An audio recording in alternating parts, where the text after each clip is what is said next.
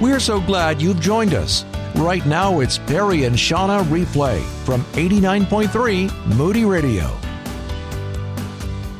All the way from Nashville, we've got Erskine Anavitarte with us today. Mm. How fun is that? Anavitarte. Anavitarte. Did I get it right? You did a great job. yes. Yes, thumbs up. All thumbs up. All right. So Erskine is a friend of friends of ours, colleagues down in Nashville. And I, Perry, you had said that you've met Erskine before, but this is my first time meeting you. And it's so good to have you in the studio with us. Yes, that's an incredible. I think we got a chance to meet on a, a Zoom call at one Yeah, point. we did. Yes. Yeah, I'm that guy. I'm still. done. Yeah. I'm still right, alive. Right, right, right, right. Yeah, but in person, not. Yes. So cool to have you here. We would love to hear, just so our listeners can kind of get to know you a little bit, your faith story. Yeah. How did you encounter Jesus? Before you get into that, just want you to know that Erskine is a Texas born. Mm, okay, come on. Texas born. You could stop there. He's Texas born up in here. Singer, songwriter, music co producer. Ding. What don't you do? So, anyway, all that to say, yeah, your faith story. Yeah. So thank you guys so much for having me. First of all, I wanted to say um, I'm friends of Moody Radio because of my affiliates who are down in Nashville, the Don and Steve morning show. And so they're kind of the, the ones who Yeah. from time to time will bring me on the air down in the Nashville station, 1200 AM, uh, 91.7 A- FM. Uh, but as it relates to my faith story, I think it's important to know that I am from Texas. And so you've got all those Southern kind of hospitality, charm kind of things that are there in Texas. But you've also got, I would say I grew up in a, a home that was happy and it was holy to a certain extent. As you understand, like Southern religion, like everybody goes to church. I was raised in the uh, African American church, and so that church tradition was a part of of what it was that I grew up understanding and learning and growing from. And then as I got a little bit older, there were some times where I was kind of disconnected from the church because I didn't really see um, religion that was flourishing outside of just Sunday religion. You know, there was a lot of activity and a lot of energy going on on Sunday, but throughout the rest of the week, I didn't really see that kind of activity and that kind of energy and and really that kind of focus on Christ. As I tried to, in many cases, get away from, you know, organized religion, prayer meetings, all those different you know standard things that people do in churches, I found myself almost running away from God in the sense that I, I had a sense that He existed, but I didn't necessarily want to deal with those questions. As I got a little bit older, you know, I started getting into some little spats of trouble, getting suspended from school, those kind of things, and just recognizing that the Bible is absolutely true when it says there's a way that seems right to a man, but in the end are the ways of death. I started going my own route, started getting in trouble, and uh, eventually the Lord kind of brought me to my senses in that uh, scenario. Kind of came to the light, and I recognized I needed Christ. I needed Christ in everything that was going on. Do you remember what it was that was kind of the trigger for you that you're like, Yeah, it was. Like I'd had a, a big argument with my mom, and you know, mom and grandmother they always kind of had custody battles, and uh, so it was one of those situations where I think I'd gotten suspended from school. There was just a lot of fighting in the home, and um, just kind of came to my senses and recognized that I needed Jesus. Um, how old were you at that time? I was about 12, 13 Oh, wow. Okay. that age. And so I went, I, I then left living with my mom to go live with my grandparents at that particular time. And when the Lord got a hold of me, it was one of those transformations that took place where instantly things began to make sense. Mm. Everything wasn't good because I still had all the issues that I was dealing with before. What made sense? The Bible began to make sense. Yeah. Um, it was back in the days when people read the King James version of the Bible, and I, you know, the these and the thous, and I'd always hear it, and I'm like, I have no idea what this is talking about. But I then began to uh, understand, and I had some wonderful pastors who discipled me during that time. I began to understand uh, what the Bible is teaching and its truth, and so I just started getting hungry for the Word of God, hungry to teach, hungry to be under teachers, and uh, I had some tremendous people, like I said, who discipled me, both from the Black church tradition and the white church tradition. Hmm. I got to tell you, when you, I'm just going to scoot back just a little bit because you said I was, I was reading the Word of God and I began to get hungry for the Word of God, mm-hmm. and I think those two things we mix that up. You know what I mm-hmm. mean? You started reading the Word of God, and a hunger was created in Yes. you. And I think so often we think, you know, I just am not into the Bible. You know, I just instead of realizing that it's an obedience that kind of opens up that awareness and that Sure. hunger and that Sure. thirst. And Yeah. That's so ab- yeah, I think that's important. Absolutely right. And so that led to, you know, just going through a period in high school where I was following Christ and I was gaining some new responsibilities. And I just remember on many occasions I preached some really bad sermons. I was given the opportunity to preach some really bad sermons. And then I went to college and played basketball and Whoa. lived out my faith there at in Johnson City, Tennessee, at East Tennessee State University. Go Bucs if you're listening. Come on. And so, uh, yeah, I went from there to seminary at Southwestern, and then uh, spent some years in pastoral ministry. And now I'm I'm traveling as an artist and doing music, and that's kind of the tip of the spear for Erskine Music. All I want to know is can you dunk? Mm, not anymore. Me either. Perry, Perry still has dreams of an NBA career. Okay, Yeah, NBA okay. career. All right. Well, you know, you never know. hope you can shoot. I can't. hey, we're talking with Erskine Anavitarte. So, uh, just just to land this part of it, because we've got you with us. Once you get in this building, you know we lock it, and you can't get out. Boom. So, Come on, and it's, it's warmer in here. So it sounds like you you were disciples at, discipled as a teenager, and Mm-hmm. you found your footing as a teenager, which wasn't, you know, it, it didn't happen for me. I wish it would have happened for me as a teenager. I Yeah. knew Jesus, but it didn't happen for me. So, so you're getting your your sea legs as a follower of Jesus as a teenager. How did that impact, you know, how you were able to influence others? Yeah. So I think that getting your butt kicked early is a good thing. And when I was in high school, I was a ha- high school basketball standout as well as a music standout. And so being known as a Christian in both of those environments don't uh, especially at the school that we were at, is a very large school, about 2000, you know, over 2000 kids there. Um, you got to earn it. Like nobody's giving that to you. Mm-hmm. Like I'm walking around the hallway with a Bible in my hands and, and trying mm-hmm. to talk to students. Like te- teachers love me because I was the guy that was helping people get into class on time. Because people would see me with my Bible and like, oh, there's Erskine. We got hey, we got to dip out the hallway because this dude is up in here, man. We we got to get in this class fast, man. and so you know, you just got to earn it. Like there's there's you know, people are going to mm-hmm. challenge your faith and they're going to challenge you know what it is that you believe. And to me, that was a really good thing. Another wave of that came when I got in college. I was a college basketball uh, player as well, and then I was you know kind of a fixture, a centerpiece at the campus. And so if you're talking about faith, you better be living that thing out because they are going to come for you. Yeah. And I got Yeah. challenged so hard in high school and in college that once I got out of college, like evangelism these days, if I'm standing on the street and just doing witnessing and things like that, you can't say anything to me that I haven't already heard. You can't call me anything I haven't already been called. And so just share the gospel. I'm not scared. Here we go.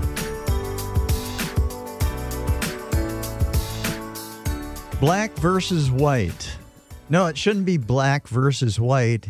It's black and white. I was going to say, white. I didn't write that song. Don't be trying to put that one on me. but yeah, we we're talking about, we want to talk about, you know, living in peace and harmony with all the colors. You know, Hmm. uh, DC Talk wrote that song years ago, Colored People. I love that song. God created. It's a bop. God created what? It's a It's a bop. bop. Bop, yeah. God created colored people. It reflects his beauty, his glory, his radiance, Mm-hmm. and we we desperately need all the colors, and yet we judge each other by the color of our skin, not by the character in our heart. Mm-hmm. I'm borrowing from Martin Luther King Jr. a little bit there. Yeah, yeah. So you're a black man and you grew up in the black church. Mhm. And I, I want to know what was your experience like? You grew up in Texas, Yes. which I have to believe there's some seeds of racism there. Not that it's just in Texas, but what was it like, you know, growing up as a black man? Yeah. I, I'm curious. I'm just curious. So yeah, yeah, no. So this is the part where it's kind of the watershed moment of of this conversation because my interpretation of what life was and my interpretation of what life is can be two different realities. So we can be bitter about things that happened or didn't happen for us or things that we saw or things that we perceived, but through the lens of Christ, Mm. don't we understand that God works all things together for good to them that love God and are called according to his purposes? Some things you didn't need to get into because God was preparing you for something else. Some doors you didn't need to kick open. Some doors the Lord was going to open. And I have the unique experience, and I don't know that there's many people who have had this kind of experience, but in the morning I went to the black church all the way into the afternoon, late afternoon in the black church. Um, and then I was so hungry for the word uh, when I became a teenager that there was a, a church across town. I didn't know what across the tracks meant or across town meant until I, I walked into this church where they were all white people. And I remember looking at the auditorium and thinking, I didn't even know white people got saved. Like this is like this is an amazing experience for me. You Like, it- people know Jesus. Praise just- God from whom all blessings flow. yeah, it just it messed with my worldview, and they were singing the same songs, but they were singing them way differently. And Yeah. I just thought this is this is incredible. This is great. Hmm. And their pastor, brother Billy, who just had a birthday, he's up into his uh, seventies, almost eighty now. Um, he began to disciple me and made me feel very welcome at that church. Now, Hmm. unbeknownst to me as a teenager, he was getting backlash about that from other people that were in his congregation. So we're not going to, you know. He, the-. Okay, the, story is prettied up. you are not that old. That uh, that just blows my mind because to me, I grew up in Southern California with diversity. You know, you hear different languages in, in the aisles of the grocery Sure, store, right? yeah. Like, and everybody's different from Cool. one another. So when I when I even you know understand history, to me that just seems so like decades and decades and decades and mm. you know like century ago i just it's hard for me to wrap my mind around the fact that you would have that reality in your lifetime because how old are you erskine I'm 45. yeah you're a young man Yes. yeah you don't 32. look 45 Come on, start, get my. but- Yeah, I say. do I have to prove this to you on air? you You're do not look 45 but i don't know it just it, it it seems very backwards and it breaks my heart that you would have that experience that he would get Oh, Shauna. pushback Yeah. i know it's probably naive yeah. Well, you know, Yeah. I'll just say, you know, certain people have certain experiences and, and live in certain ways, and you know, life moves fast for a lot of people. But you know, having walked through some of those things, I don't. That's not a. It's not a point of bitterness for me. hmm You know, even when I was in pastoral ministry, I know other guys who were in pastoral ministry, especially student ministry in Texas, who were told, "Man, don't be letting too many of those colored people, black, brown, come into the youth group because that's going to change what we're doing here." Hmm. And so that's just a thing in Texas. But you know, we're moving. You know, the gospel is continuing to go forward. People are, are getting saved, and you know, it's it's a good story because God is in the story. And I think what happens in our culture so many times is it becomes a story about the past as though God is not redeeming and reconciling and bringing people together. And yes, there's still a lot of work that needs to be done. There's still a lot of things that we need to understand about one another and how to communicate with one another. But God is in the story. And that's what so often is forgotten is that God is present in the story even today. We're talking with Erskine, who's a Texas born singer songwriter and lives in Nashville now.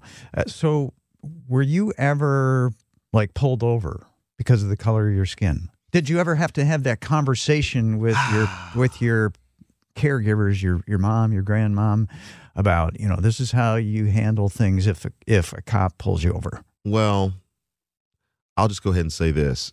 I travel a lot today. And one of the things that my wife will often fear for me is that I'll be pulled over or stopped. It's 2023 now. right right Yeah, and there are people right and now. I travel through the South and all over the place. And so, you know, just sometimes there's misunderstandings about, you know, and I get it. You know, I'm I'm a guy that's traveling, black man. I'm out there, um, certain neighborhoods that I'm in, certain places that I'm in. I'm an artist, and so the hours are a little bit different. And you know, people doing their due diligence sometimes need to just stop and check and make sure everything is okay. And so there can be misunderstandings that are out there. We're very aware of that. It's 2023. You're being way too kind. I Yeah.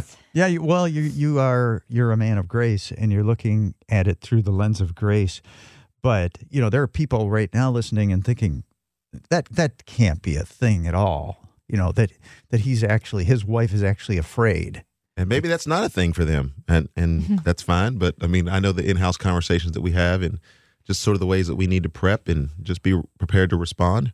Well, I'm just thinking of white people like me. I mean, we're just we're going for it here, Erskine. we're going. It, white people like me are thinking, ah, that can't be true.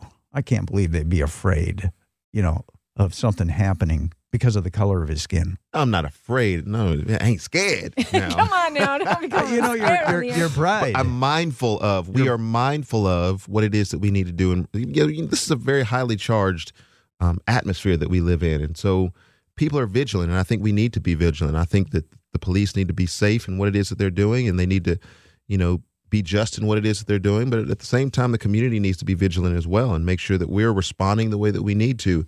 Uh, I'm on a council in. Um, Nashville called the Justice Circle Nashville, where I'm the co-director of that, and we want to make sure that we have good relationships with the police. We have good relationships with um, Metro Nashville Public Schools, education, and then our, our healthcare industries, and also housing. And so we just want to be vigilant to make sure that we are, as a community, responding the way that we can, so that everybody who is doing what they're supposed to Mm. can sleep well at night. Yeah.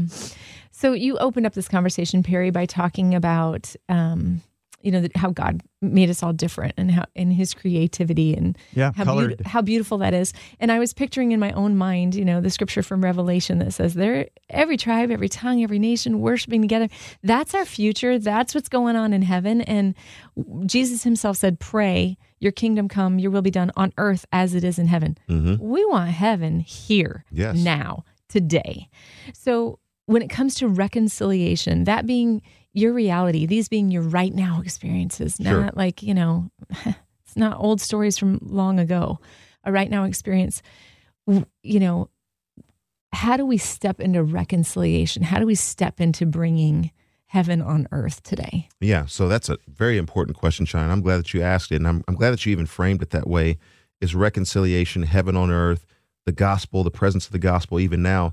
I think that what we need to do is we need to recognize that we're kind of moving past a time where the religiosity that we talked about uh, is a thing. Like people are moving away from that into some authentic expressions of faith, and what that means is we can talk about, hey, let's have, uh, you know, just we- let's have somebody that's African American come to the radio station and be on air with us, you can talk about that. But until you actually do it, until they're actually on the air sharing actual stories, then all you're doing is talking about it. And so I think that the proximity component of reconciliation needs to take place. And then also the experiential component. My, you know, our friends in Nashville, we talk about some of these things often, is that we do life together. And I think that's a component that was missing before. We would have services together and maybe one would go preach at this church and but it wasn't doing life together. Mm-hmm. Mhm. I legitimately have friends that we go hang out with one another and we are doing life together. And so it's a very unique thing. And I think a different aspect of that reconciliation is that when you get past just saying, well, the gospel changes us to actually being and living changed. Yeah. Erskine, singer songwriter, you got this song Black and White, and I love this song, Black and White. And uh, just give us a little bit of a setup for this song because, you know, Sunday morning can be the most segregated time in America. Yeah, it borrows from the phrase of Martin Luther King, who said the most segregated time in our country is Sunday morning at 11 o'clock. And uh, Jeff Pearson and I wrote this song years ago and just try to capture that aspect of it. Uh, it goes on to say there's black churches, white churches right next door on the same block, both with hands raised high to Jesus, but still a million miles between us. And so, how do we bridge that gap? And it is the gospel or the good news of Jesus.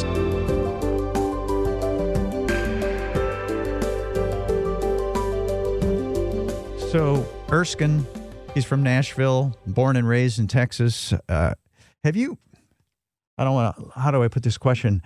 We go through rough. We go through rough things in life. We go through hard things. We go through dark things, and and often it's like, oh, God can't be in that. But I found in my life the hardest things have been the best things for me, hmm even though they still hurt. Yeah, the place where you recognize where God is definitely at work when you look back and think, I wouldn't have made it through that time had it not been for what God did. Remember John chapter 16, verse 33 In this world you will have troubles, Mm, That's right. but take heart because I have overcome the world. Mhm. That is a reality that all of us will experience at some point if we're following Christ.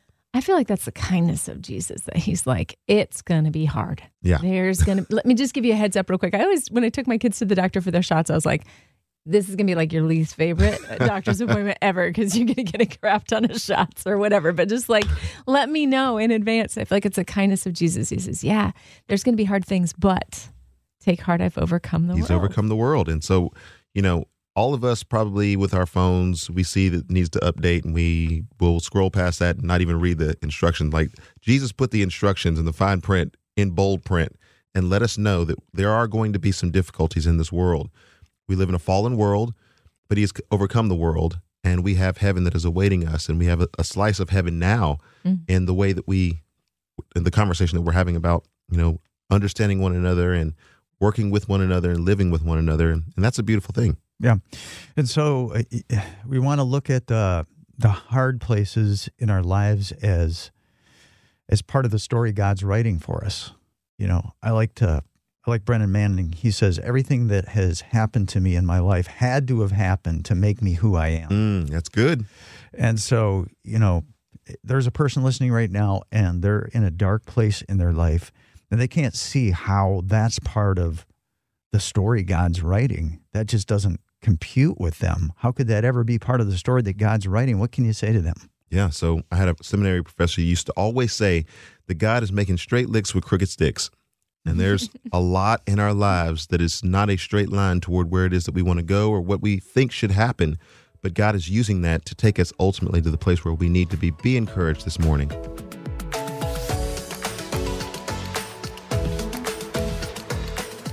We're so passionate here about the gospel and not a not a oof, not a one and done gospel in like, you know, a conversion like let's flip them and get them in over the side of the mm-hmm. fence, but like an ongoing regular understanding of who Jesus is and what he's done and we need to retell ourselves that story over and over again and you know, we're in an area where there's a church on just about every corner. And so there's a lot of familiarity with religion, mm-hmm. but not necessarily the gospel. Talk let's talk a little bit about the difference between religion and relationship in the gospel. Yeah, so I always say that it's tough for religious people in this world because religious people have to keep things in order, they have to mm. keep things in check, they have to keep themselves self disciplined. And all of that is a failed attempt for us to actually know Christ. Sometimes it can be mm. the biggest distraction for us to, to move away from Christ is doing all of the religious things for all the religious reasons that make us feel good but leave us empty really inside. The gospel is that which clarifies who we are. It's like the book of James talks about the word of God being a mirror that we look in at the mirror and we see what kind of manner of person that we are. We recognize through the power of the gospel that it is good news to those who recognize their need for Christ and then the provision that Christ provides for us is that he actually satisfies the demands of God. We are saved by the grace of God and those who are saved recognize that grace of God in mm-hmm. every area. So I think, Shauna, that's what we were talking about this morning: is recognizing that great grace has been bestowed because there's a great need that needed to to be accomplished in our lives. And so often we we believe that our religion can move us into like if I go to church enough times, you know, I'm from the South, I'm from Texas. If we go to the right church, if we go to church enough times a week, if mm-hmm. we do all the religious things, if we don't cuss, we don't smoke, we don't chew, we don't associate with folk who do, then we'll be all right. And so the gospel releases us from that and shows us Christ. And there's somebody who's listening right now, and just the word gospel is, you know, they know that they're supposed to know what that means, but they don't. You know, Mm-hmm. Yeah. it's it's churchy talk, and they don't know what that means. Define, describe the gospel. Yeah, so let's define gospel as the good news. You're listening this morning and you're hearing us talk about the gospel. Hear in that that there's good news. Well, that good news is based upon what the bad news is that all have sinned and fall short of the glory of God, that there's none righteous, not even one, as James 3:10 tells us. But the good news is that we can be restored to God, reconciled, as it were, to God through what Christ came to do. Mm-hmm. We had this wonderful season. I know Christmas is special for for everybody, but John chapter 1 talks about this when it says the word became flesh and dwelt among us. We see where Christ comes into the world. John 3:16, a verse that perhaps if you're listening this morning, you've heard before many times and just kind of putting the pieces together to recognize that God so loved the world that he gave his one and only son that whoever, whoever if you're out there believes in him will not perish but have eternal life. That's good news, friends. It- you know how I relate to this is that you know religion is me trying hard enough Mhm. trying harder to get god to love me god if if if i could only get you to love me what can i do to get you to love me and so i spend my life doing lots of things even ministry i can do ministry to think i can somehow gain god's approval through ministry and so ultimately i'm i'm trusting in my own performance Mhm. which always falls short Mm-hmm. but the gospel is the good news that it's Jesus' performance. It's resting in, clinging to, relying on, holding Yes. on to what Jesus has done. He lived the perfect life that we could never live. He died the death we deserve. He rose again to bring us into the Father's favor. Preach, Perry. Yeah, come on. on today, on this morning. And so I'm trusting in Jesus' performance and not my own. And that just, I got to come back to that every day. I think in the natural, you know, we're always looking for, I'm always looking for um, a system. Like, tell me what I need to know, and then I'll just kind of put myself on that track and I'll go in that system. And the, mm-hmm. the good news of the gospel is that there is no system. Your There system's is- broken. yeah, right. Like mm. we need we need regular intimate contact with Jesus. And that's what, Je- when Jesus died on the cross for us, we're reconciled into this right relationship with mm-hmm. God. And now we can, on the regular, like daily, be in contact with and live in community with God. I mean, that's just like mind blowing. Yeah, you had mentioned something a little bit earlier that I just I, I, I think we need to say this this morning because there's people who will get into the Christian life and they will say, "Well, I got saved and so I'm good now." Mm-hmm. But that salvation, it begins at a point in time. That's justification. Then it continues in the sense of sanctification. So we were saved, legally declared righteous by God. It is a finished work. It is a work that we celebrate. It is a work that's finished and complete. We're not going back the other direction. But then sanctification is that renewal that you're talking about, that continual process of becoming more and more like Jesus. And then ultimately, when we leave this life and we go to be with Jesus forever, we are glorified and brought into that state in which we recognize that we are fully free of, mm. from our sin and in the presence of God, perfected in the way that salvation spans all throughout our lives and into eternity. Come on, let's go. I know this is good stuff, and this is I mean this is a this is a deep dive. This isn't like a skimming over the top. But if I were to just take the whole thing and put it in layman's terms, God loves you. He likes you. He wants to be with you, and He provided to be with you for all of eternity. But He wants to be with you today.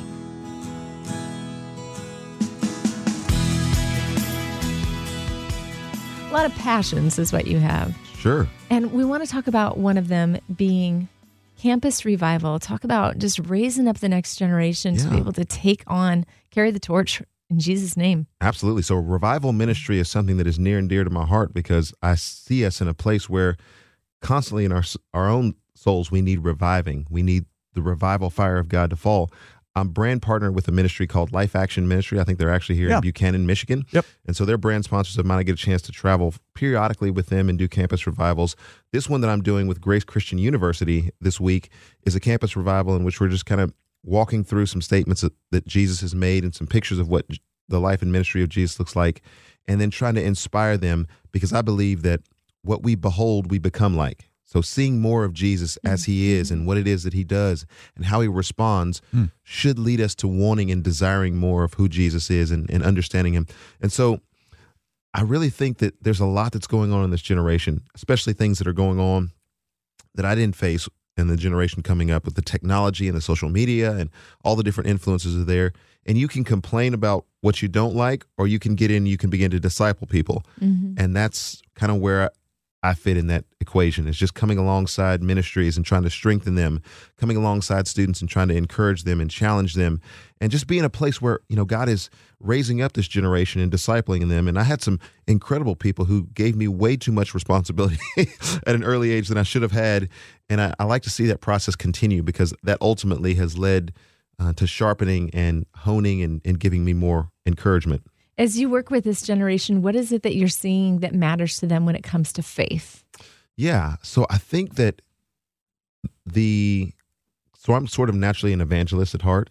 And so I think that the funnel and the way that evangelism is done in this generation is quite a bit different than just going out on the street corner and just preaching the gospel and standing on the box and, and just being declarative. It's almost though in this generation you have people who are like, well, that's that's almost rude to like tell somebody you're wrong about mm. this or that. And so mm-hmm. it's just kind of a, a more passive approach to evangelism. And you know the way that we declare truth sometimes is latent in our personality but that we declare truth this this generation is also finding ways to do that through service and being involved in community mm-hmm. activity. And so evangelism looks different um, and that's one of the things that I, I, I like to encourage Mm-hmm. I'm hearing you say it's just more alongside. Like, don't mm-hmm. get in front of me and tell me what I ought to do. yeah Get alongside me and let's, you know, it's it's it's relational. That's how we saw Jesus do it. Yeah, absolutely. And so to see students, so many students involved on mission trips and they're doing special projects and they're in the community and they're serving, you know, on the one side of that, you can say, well, it's because this generation is woke and, you know, people are social activism and they want to march in the streets and different things. But apart from that, God is doing something in this generation in which they want to be involved. They want to take up some of the reins of responsibility. And that, that should be encouraged. And I, I love to see that. Yeah. We're talking with singer songwriter Erskine from Nashville. And so you've got two teenagers? Yes, sir. And so so yeah, bring it home into your family how you're discipling your your two teenagers are part of Gen Z. Ah, yes, they and we, are. And we hear that Gen Z, you know, is the first unchurched generation in America. yeah. Let's say that. But you're discipling your kids. What does that look like? Yeah. So and this is just a theory of mine. Don't email me hate mail, but it's a theory of mine that you move from the 50s and 60s, which I know there was a lot of racial unrest and inequity in our, our society. But that generation, they fought wars and they built things and they had institutions. And we don't always trust those institutions, but they did build things in America. They're called the greatest generation. Mm-hmm. I think that when you get to Generation X, my generation, we might be the worst generation in American history. Why? Why do I say that? Because we tore things down. We believe in authenticity. And so whatever was there before that we didn't feel like was authentic, authentic we would just remove ourselves from. When you look at the rate of children from Gen Xers who actually are involved in the church, it's actually quite bleak. It's actually quite low. Um, I'm hoping and praying that there's a revival in the future generations of kids when these millennials start having kids of them going back to church. But normally, if you have kids who are in church, it's because their grandparents took them to church, not because this generation that's here now is actually discipling them. And so, with our kids, we've always we've homeschooled them first of all, um, because I travel a lot. My kids get a chance to travel with me and kind of do family, and we kind of do it on the go uh, because that's the way we have to do life. Uh, but being very intentional, and I, I don't know that my kids necessarily love this at this point, but we make sure that we get up at six o'clock in the morning. We get our workouts in when we need to. We get in Bible study. We get in. I'm teaching them how to journal, and not just franchising that out to other people and saying, "Yeah, the mm-hmm. church is going to do that." I want to make sure that I'm teaching my kids how to have a quiet time, how to write in your mm-hmm. journal, how to analyze um, quotations, how to read scripture, and so we're just trying to be intentional about those Yeah. things. And they're seeing it modeled in your life because they're with you, because you're together. They are. They see the good, the bad, the ugly. They're up early in the morning to go to radio stations and Right, Do right, these right. sort of things. Right, Jasmine? um, she says, yeah. Yeah. So if people want to get in touch with you because you're a you're a very likable guy, so I got to believe that. Oh, look at that. Want, people want until you don't like me. I love you, brother. You're my brother. So if people want to Yeah. get in touch with you, what is the best way to get in touch with you? ErskineMusic.com or Facebook, Instagram, or Twitter. All right. Thanks for being here today. This is a ton of fun. Thanks. I loved it. Thanks for listening to Perry and Shauna Replay. To learn more, text us at 800 968 8930. That's 800 968 8930.